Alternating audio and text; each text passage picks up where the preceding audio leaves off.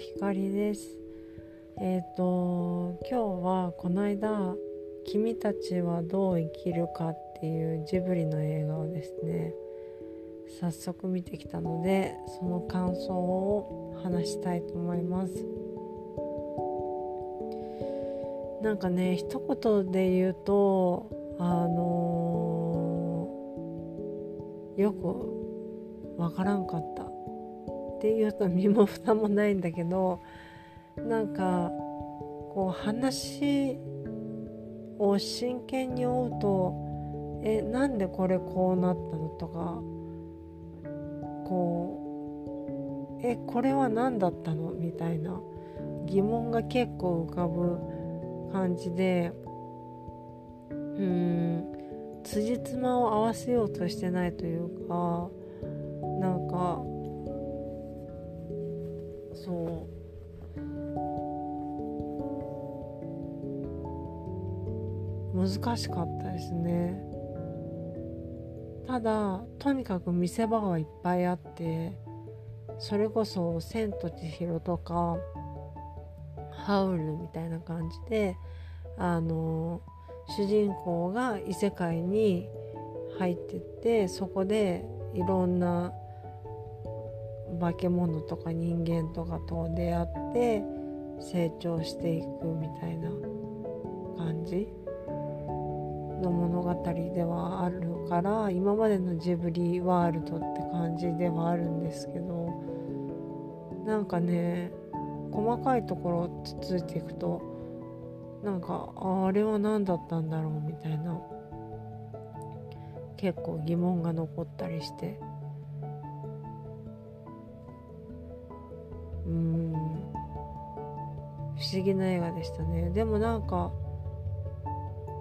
好きだなとは思いました。うん。なんか好きなことをやったんだな宮崎駿はっていう感じかな。でネタバレを食らいたくなかったから公開2日目に見に土曜日に見に行ったんですけどあの主題歌が米津さんっていうことと,、えーと、声優にキムタクと菅田将暉がいるっていうことはこうネットニュースで流れてきちゃって見ちゃってまあまあまあいいやと思ってで見に行ったら、まあ、キムタクはねすぐ分かるの。でそれがやっぱねキムタクってキムタクなのよ。ででもそのそれがキムタクのいいとこっていうかさ愛らしいところっていうかそうなんかすごいかっこいいんだけどちょっと間の抜けてるお父さんみたいな役でキムタクが出てたんだけどあのすごい良かった。うん。キムタクジブリキムタク好きなんだなと思って。そうなんかあのかっこよくて富も名声もある感じなんだけどどっか抜けてるみたいなイメージだなと思ってハウルもさちょっと情けないとこあったりとかして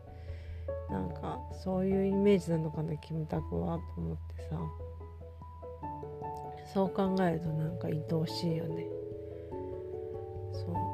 う。で菅田将暉がどこで出てんのか最後まで分かんなくて。で主人公が菅田将暉ではないということは分かってさすがに。え誰誰誰なんだ誰なんだろう？とか言って。で友達でエンドクレジットでもどの人を誰がやったかっていうのは出ないの。そのやった人の名前しか出ないから。で友達がネットで調べたらなんとまあまあ散々ネタバレしてるからあれだけどあのネタバレしたくない人は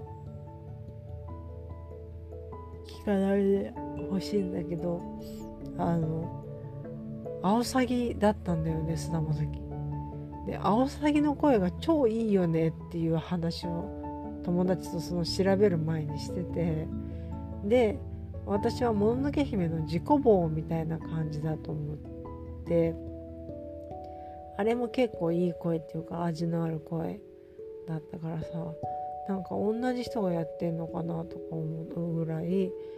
なんかいい声だったのよ。それをさなんかちょっと変わアオサギはちょっと変わったおっさんなんだけどなんか情けないようなうん何でも知ってるような不思議なおっさんなんだけどそれを菅田将暉がやってるっていうのがねすごいすごいびっくりした。すごいびっくりしたし菅田将暉天才と思って私は菅田将暉が好きなんだけどこう天才味を感じましたね、うん、あれは非常に良かった。なんかさこういう時にさやっぱラジオやってて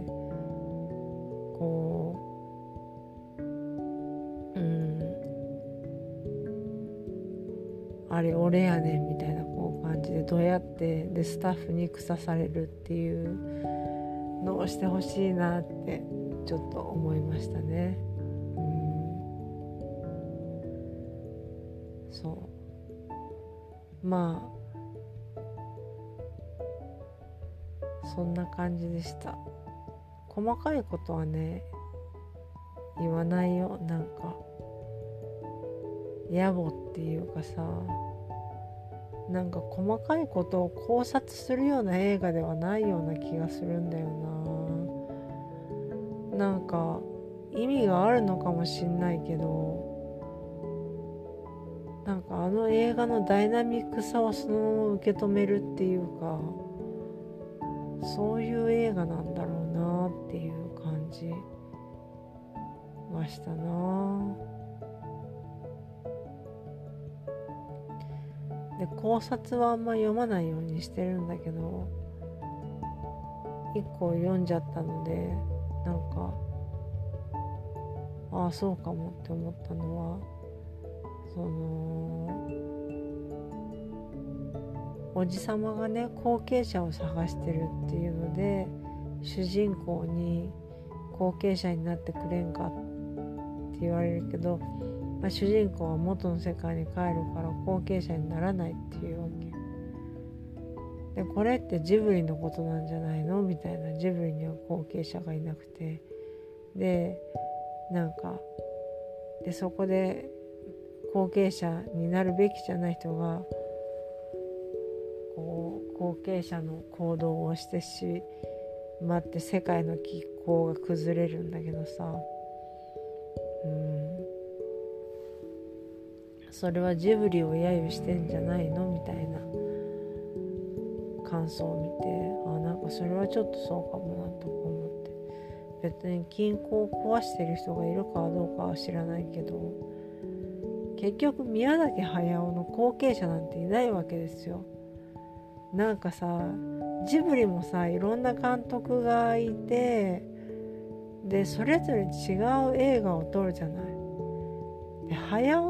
画は早尾しか撮れないのよ。で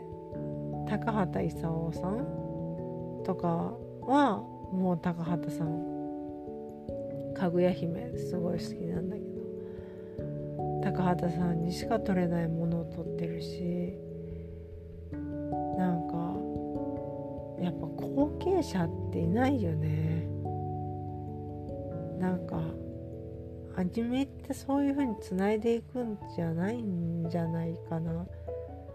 なんか同じスタジオの中でいろんなカラーの人がいてで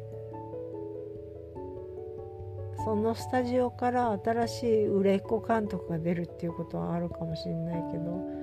宮崎駿の世界観を引き継ぐっていうのはやっぱないと思う。し宮崎駿も80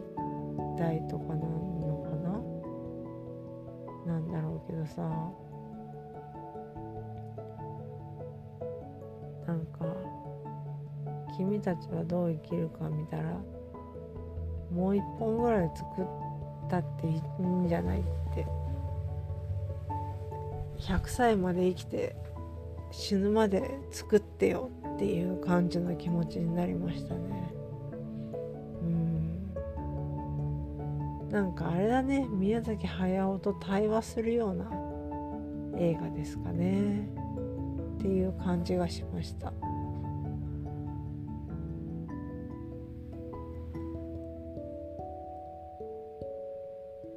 見たみんなはどう思ったんだろうか。まあでもあれこれ難しく考えないのが一番かなと思いました。感じたままにそっと胸にしまっておくっていうのがいいのかななんて。というわけで今日はジブリの新作「君たちはどう生きるか」について話しました。最後まで聞いてくれてありがとうございます。それではまたお会いしましょう。おやすみなさい。